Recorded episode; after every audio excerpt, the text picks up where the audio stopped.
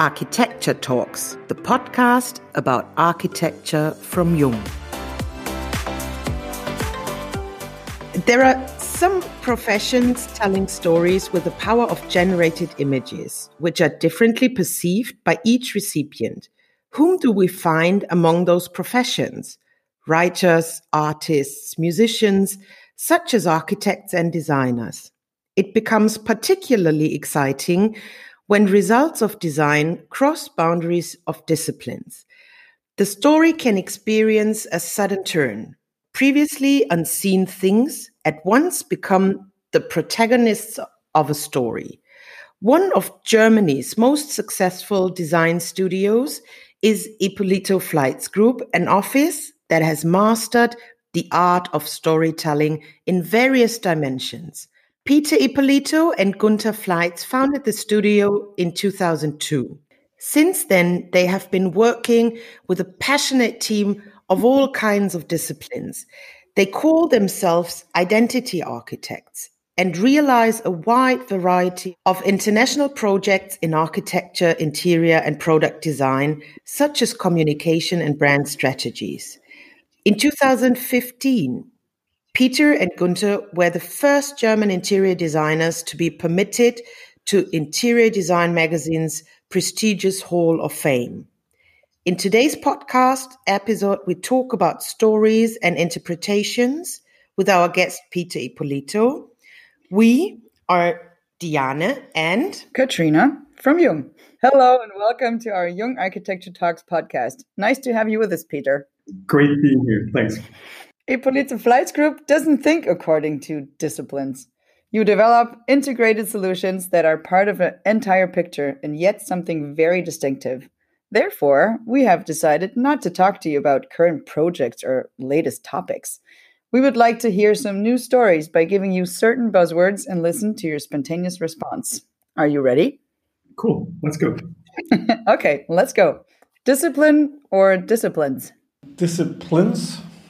Look, when we started the studio, we never thought of these kind of things, right? We just did it. And I think that's pretty much part of what we are still today, although we are like a big team now with more than 100 people. But our studio is really much based on a very, very hands-on pleasure of being involved in projects. And so we didn't care too much in the theory of things. We only had a gut feeling that it is, although we were like super passionate with, you know, where we came from architecture, for both Gunther and myself, that the world is too interesting, too complex, too multifaceted to just look out of our discipline into the projects which we thought were out there and which soon were part of our daily routine.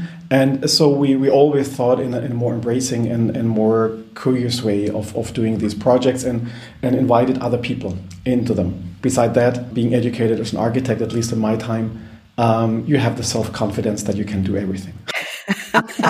You just mentioned the next word, curiosity, and talent, or maybe responsibility. How about these? Oh man, these are many words.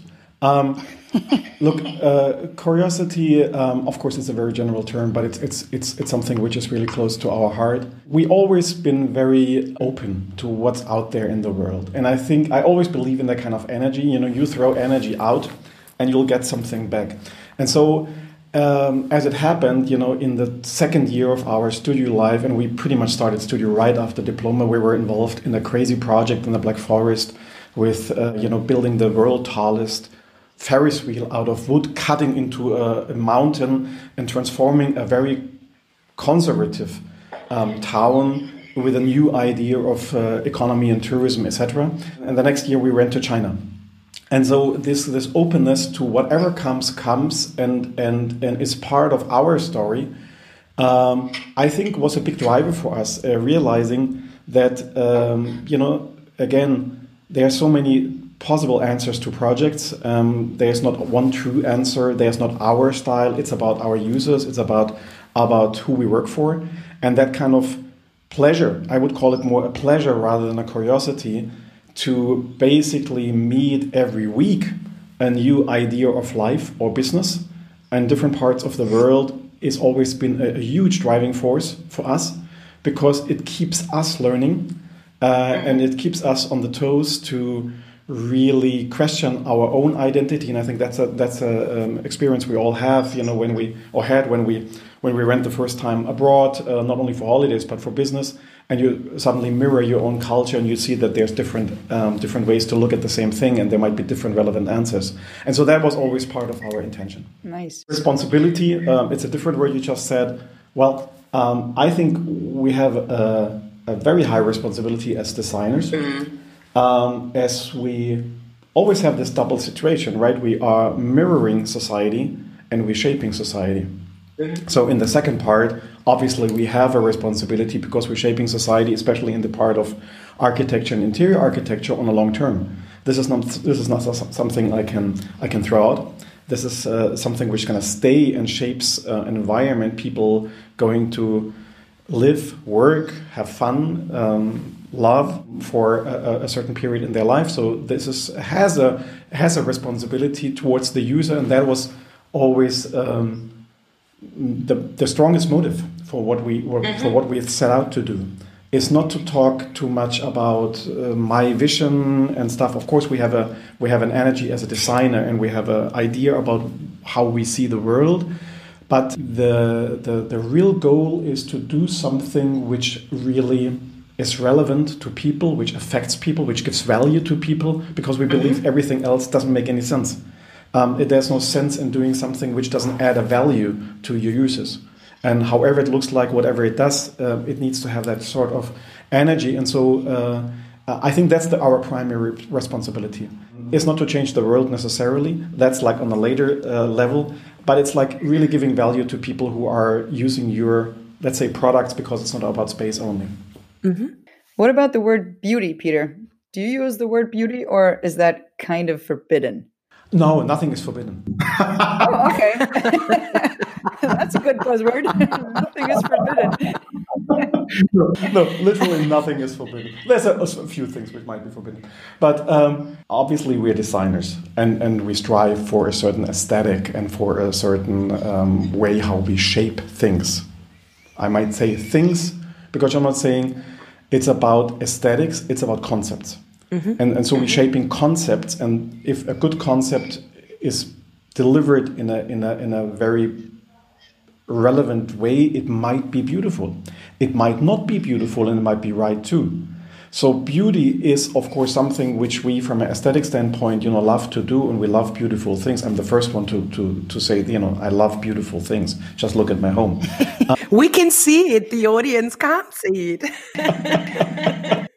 But beauty is not a value in itself. I think that's the more important take on it. You know, beauty is not a value in itself. Beauty is a consequence out of a good concept, is a consequence out of something which relates to your user or to a customer. And which, of course, is a beautiful way how to touch somebody, right? Because we're all striving for something, you know, which touches us, and beauty is, of course, one of these things. But it might not be the only one. It's not certainly not the goal per se. The goal is on a deeper level, something which relates to people. Mm-hmm. What about paradigm shifts? Look, there's so many paradigm shifts I experienced for the past 30 years. Absolutely. Just to name a few. Well, you know, when I studied in America, we talked about the paradigm shift and how to design things, you know, to parametric design. There was never my paradigm shift. Now in COVID, a lot of people talking about paradigm shift. It's too much drama for me. I believe that, yes, we as designers, as much as we as a society and everybody is developing in a society, and if there's drivers which are changing our way how we see things, and which change the circumstances how we do and see and live our lives, you know. And of course there's a lot of changes there, and the challenge we have in our life is that the changes go quicker and quicker. So the question of what can you rely on as a value, what can you rely on as a truth, what can you rely your own value system on is a constant challenge, because we learned that change, which always has been part of everybody's life, but now in a much more accelerated way.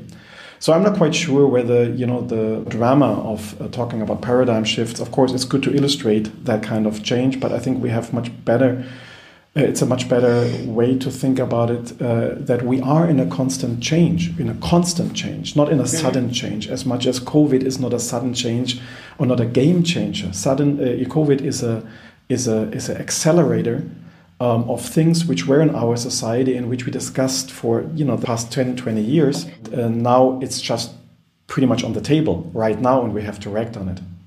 So, yes, we are living in a constantly changing world, and that is beautiful. I think we have to embrace it rather to be scared of it. And of course, it's scary, and we all feel scared. Don't get me wrong. That's a very human situation. We are facing new things at the daily basis and have to adjust to it. And sometimes it's scary. On the other side, it is the most beautiful thing you can embrace, right? Because life is complex, and we love the complexity of life. So just dive in. I think there's nothing to do wrong. A word we have to deal with, especially lately, is new work. What's your opinion on that? We're doing a huge amount of workspace projects, from smaller projects like agencies up to very large global corporate headquarters all over the world. And so the change in workspace is, I think, one of the most interesting parts of our field right now. I'm not so much into the buzzword again, because the buzzword makes it easy to limit yourself in certain stereotypes. And when I say it's the most interesting part, or one of the most interesting parts of what we're doing right now, it is because it really shows that it's not about a result anymore. Look, we were trained in our studies to do something, we just had the word beautiful, right? To do something beautiful, right? Whether it's a beautiful product, whether it's a fantastic architecture, whatever. And that's still, of course, at the core of what our intention is.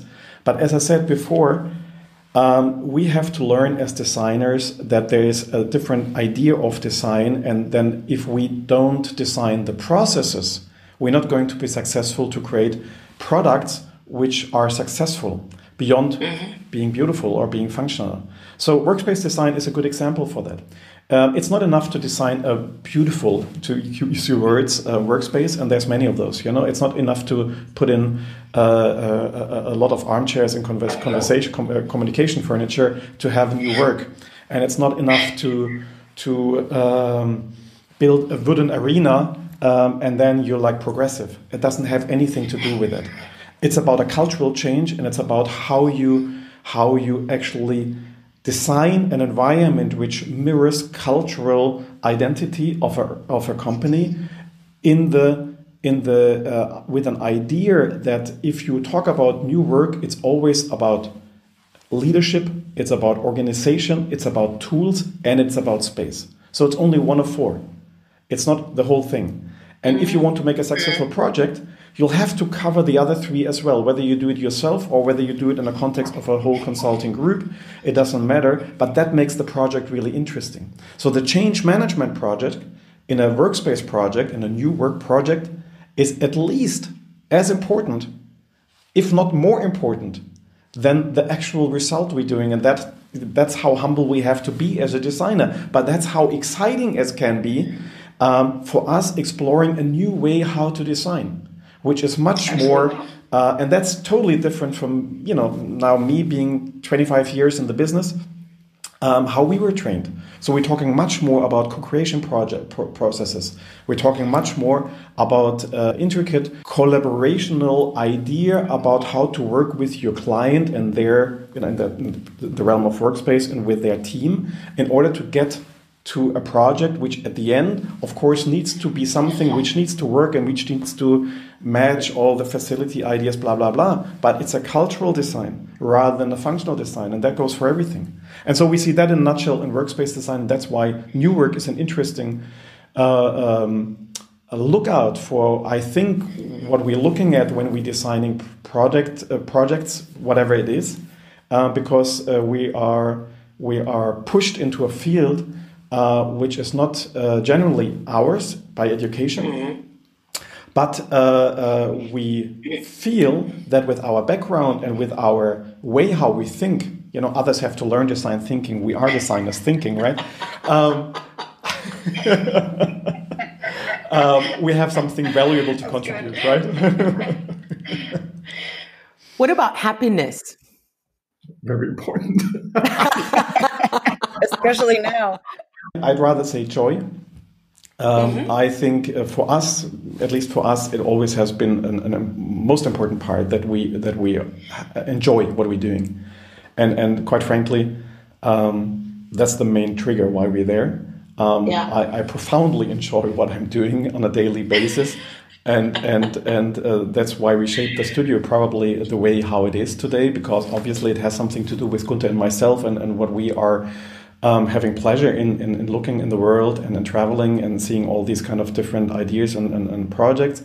And the same goes for the team. So yes, joy is a big driver, not only for us as creators, but of course, as I said, I'm not quite sure about the word happiness, but relevance, value, purpose is certainly things we thrive to do for our users. And if that ultimately leads in happiness, that's good, you know, but happiness is a much bigger word than that. Let's move to something kind of opposite, boredom. Are you ever bored? Really. Quick, short question, short answer. Let's move behind the scenes. Mm-hmm. Behind the scenes, that's a buzzword? Yeah. Oh, were you not finished with bored yet? I thought rarely was very clear somehow. Nothing to add. Rarely, period. I mean, you can, of course. Sorry.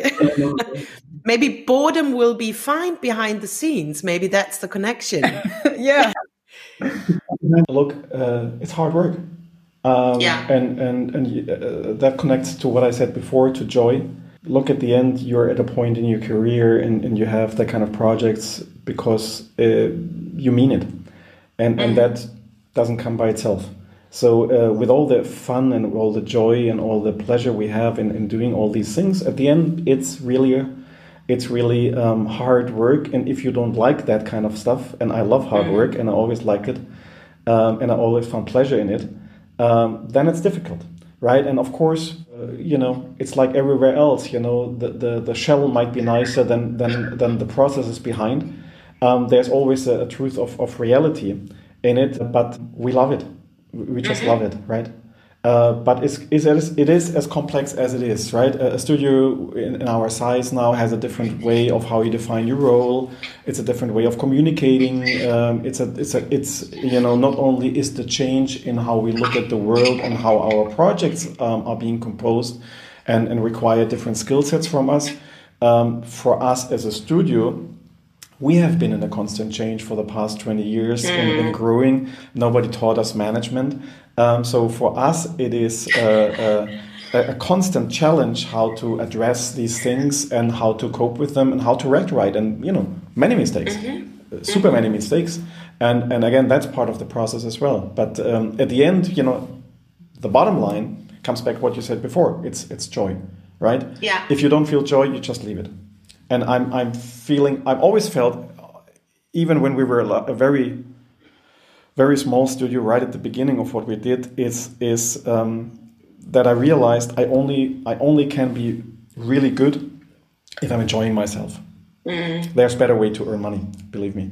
So this is about really, there's a deep pleasure in what we're doing. And as long as I have that, and as long as the team kind of works in that same idea, I think we're good. And I mean, if the joy can be felt by all your people within the office, that's kind of a motivation driver, no? I mean, you're just like, everyone is trying to reach this kind of joy feeling, and it just leads you easily to work hard on it, no? Well, look, I wouldn't lie if I would say, you know, a studio with 3 studios in the world or even 5 with representatives, and the complexity we're having right now is only a bunch of joyful people, right? you have a complexity in a team where you find everything and every kind of character in every kind of phase, and that is a constant change because it's an organism, and that's very common. That's like, you know, how teams work. And so yes, yeah. you have not only, because that would be just weird to say, a group of smiling, happy people every day being buzzed with what you're doing, you know. But there's a bottom line. I think that's what it is. There's a bottom line on being excited about being in the position to work with really interesting people on the most interesting projects with an increasing level of complexity in terms of scope, in terms of cultural complexity, in terms of... looking out for projects we never did before, which we always love, and I think if you're up for that, that's the place to be. But it kind of requires that, of course. And so, you know, coming from a small family studio type to a big studio as we are right now, maintaining that kind of hunger for the new and the openness, and at the same time, you know, doing all the things we need to do in order to have a studio in that size running smoothly, you know, is part of quite honestly my personal growth. When we decided that we allow growth, because it's an experience I never had before, and I was curious how I'm gonna deal with that, right? Yeah. And so far, I think we did pretty well. Okay. We would say so as well, actually. How about simplicity? Can you connect all these things we were talking about to a kind of simplicity? I've just been to Rome, and the only reason I went to Rome is because I wanted to go to this restaurant in the Abruzzo. It's a 3-star restaurant, Nico Romito.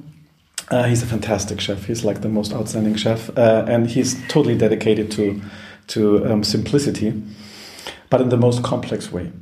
So you get a piece of cauliflower, right?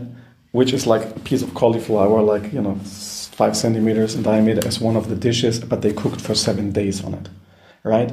And that's kind of my idea of simplicity. I think simplicity, now on the serious point, simplicity has a complexity to it, not a it's not complicated, but it's complex. And that's the kind of simplicity I like. But simplicity, again, there are projects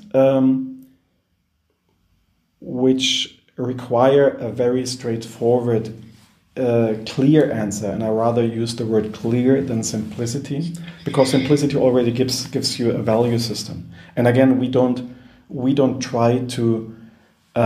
we don't have as a studio a value system, like in a sense of how we address projects and how we answer to them, that is the answer. There might be projects which require simplicity or clarity, and there are projects which require a pleasure in diving into things and creating the most wildest collages, and we enjoy both of them.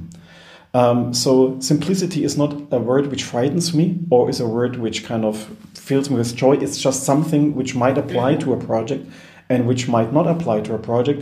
But let me say, in a sense, is when we talk about simplicity, it's not about being boring, or it's about being scared of design, or it's not about being trying to make my world smaller because I shut out complexity. It's about, it might be a right answer because it fits the personality or the identity of my client or their users, right? And then we'll, of course, look like the cauliflower into a complexity, into the simplicity, which makes it refined and which makes it interesting and which makes it worthwhile living or using it for the years to come, right?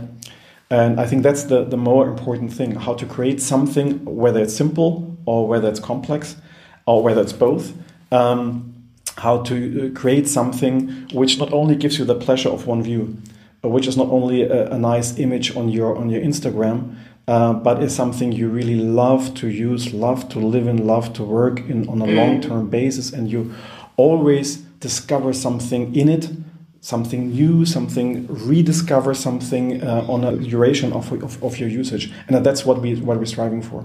I love coming back to projects 10 years later and you'll see something again and you'll rediscover something and you feel like, oh my God, this is so, you know, it's something which gives value. And I think that moment of care, however it is being translated, is something which every user on one way or the other reads. And that, of course, always translates into care for himself. And that's the motive, right? So it's not about simplicity as a value, per se. And simplicity does not have to be easy, and complex doesn't have to be complicated. Exactly. Complicated is always bad.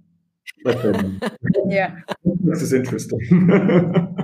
Peter, is there a message you would like to leave for our young audience who are just right at the beginning of their careers? Just do it. So easy. Yeah, as simple as it comes. Just do it, right? I mean, obviously, you know, there are a million ways how to build your career, and there are a million ways how to do it right. So I think the worst thing you can do is just being scared and get stuck in a situation because you don't want to move. I think there's, especially if you're young, there's nothing to do wrong, really. Just try out things. I tried out. Find the best part of you. Yeah, many, many things. I tried out many, many things, and a lot of things I tried out I was super scared of. But I always grew on these things, and whatever your path is, whether you're going to start your studio or whether you're going to work somewhere or whether you're going to change career, I think just go for it and learn. As we said before, you know, now even more than 30 years ago, we are in a situation where we need to be learning on a constant basis, where we need to grow, we need to be agile in our head, and so don't get stuck on early ages. You know, it's going to get difficult. But I think that's all there's to it. Just like do it, you know, just do it. Just go for it. Love it, live it, embrace it, do it.